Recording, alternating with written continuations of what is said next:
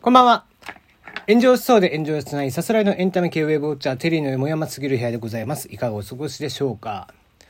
えー、インターネットというとね、まあパソコンの向こう側といった感じがありますが、えー、その、えー、パソコンの向こう側にある、まあ様々なサービスにもですね、えー、実際にはデータを置くためのサーバーというのがあるわけですよね。で、そのサーバー自体は、まあ、様々な会社であったりだとか、国の法律の下で運営をされていくわけなんですけども、まあ、そのサーバー自体はリアルに存在をしているものになるわけですよね。だから、インターネットっていうのは、パソコンの向こう側のなんか架空な世界みたいなイメージはありますが、最終的に存在は実は、形上ではサーバーの中に存在をしている各データというのはですね。っていうのを念頭に置きつつ、世界最悪のインターネット犯罪、こちらの巣窟と呼ばれるところが、オランダの片田舎に存在をするという報道がありました。オランダの日刊誌によりますと、オランダのウォルメルという小さな町にあります世界最悪のホスティング会社というのがありますと。このホスティング会社っていうのは何かっていうとですね、ホスティングというものがありまして、えー、なんでしょう。まあ、アパートがあって、住人に部屋を貸し出すような感じ。えー、例えば、大きいサーバーの中に、こう、曲がりをする、みたいなね。そういうのをホスティングサーバーって言ったりとかするんですけども、えー、そういったホスティングサーバーによって、えー、運営をしているサービスというのはいくつもありますよ。っていうのがありまして、えー、そのホスティングサーバーの中でも世界最悪という名指しを、えー、さされている会社がオランダにあるそうなんですね。こちらは、え、2002年に創立をされた会社になりまして、このオランダという国がですね、安定した国で電気とかインフラ、通信がかなりしっかりしているということに目をつけた、えー、この創始者をですね、10代の男性を技術担当として採用しまして、2人でオランダで事業を開始しました。例えば海賊版サイトですね、ちょっと前にあった漫画村、ああいったものもですね、こういったホスティングサービスとかをいくつか経由することによって、足跡がつきづらいみたいなことにしていると。まあ、ホスティングサーバー自体は全然問題ないんですよ。これは、えっ、ー、と、よくよく使われていますし、えー、僕らなんかでもよく使うことはあるんですけども、えー、そのホスティングサーバーを悪用する人もいると。いうことなんだよね。で、えー、足がつかないような、えー、使い方をする、そういったのを防弾ホスティングっていう言い方をするそうです。で、その、えー、創始者の二人が作った、えー、会社なんですけども、まあ、創始者はバップという人とライエン、ライネルという二人なんですが、えー、ウォルメルにあった保険会社のビル、こちらを居抜きしまして、まあ、自分たちでデータセンターを構えて、えー、もう、あらかじめ防弾ホスティングをするという前提のもとで始めてるんですね。えー、例えば政治家や活動家の脅迫を行っている団体、右翼団体とかですね、ハッキングとか自動ポルノの取引といった犯罪活動っていうのが、ここの会社のホスティングサービスを拠点としていることがいくつもあると。えー、あと、ロシアの大規模なサイバー犯罪組織である、えー、ところも、ここのサービスを利用していることが突き止められています。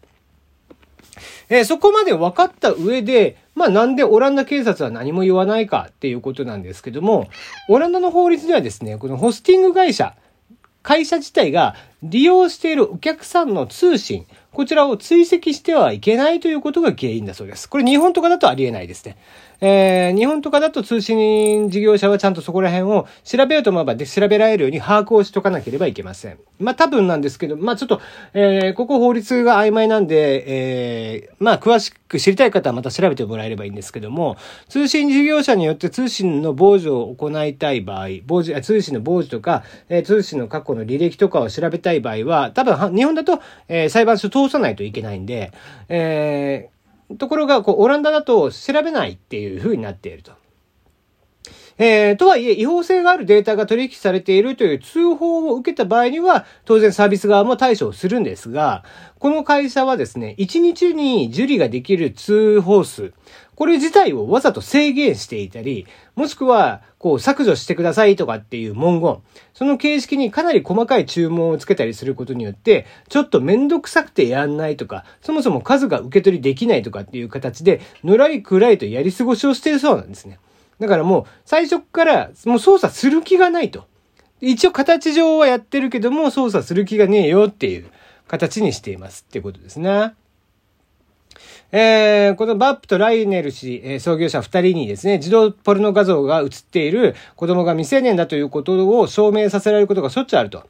えー、ところが、その、なんだろう、スパムフォルダに入っていたりだとか、えー、まあ、その操作側ですね。え操作側のメールがスパムフォルダに分類されていたり、え、メールアドレスがブロックされたりとか、いうこともあって、しかもフォームが受付数は1日5件とか、まあ10件にも満たないということで、全く相手にしてもらえないということで、まあ本人たちがかなり、えー、そういうものを悪意を持って、えー、ほったらかしにしている状況。まあなんせ金になるんでっていう話なんですよね。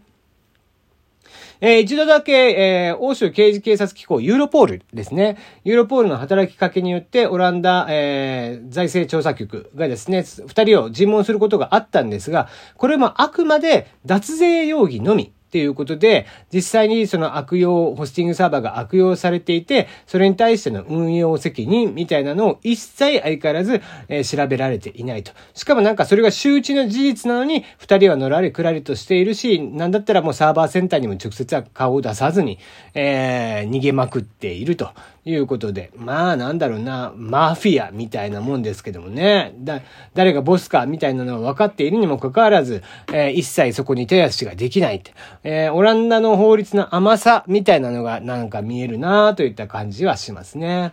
えー、他国に合わせてそのサーバー情報関連、えー、そこら辺のセキュリティももっと強くなれば、えー、そのあたりもね、操作がちゃんとできるんじゃないか、強制権とかがね、え、ちゃんと出てくれば、もうちょっとなんとかなるんじゃないかなっていう気がしますけども、そこは自由の国オランダ、やっぱりなんか、そのあたり若干、え、国民も甘く なっているのかなと、国民にもですね、甘くなっているのかなっていう法律がですね、そんな気がしてならないです。はい、えー、今日はそんな世界最悪のインターネットの巣窟、こちらの方のご紹介でした。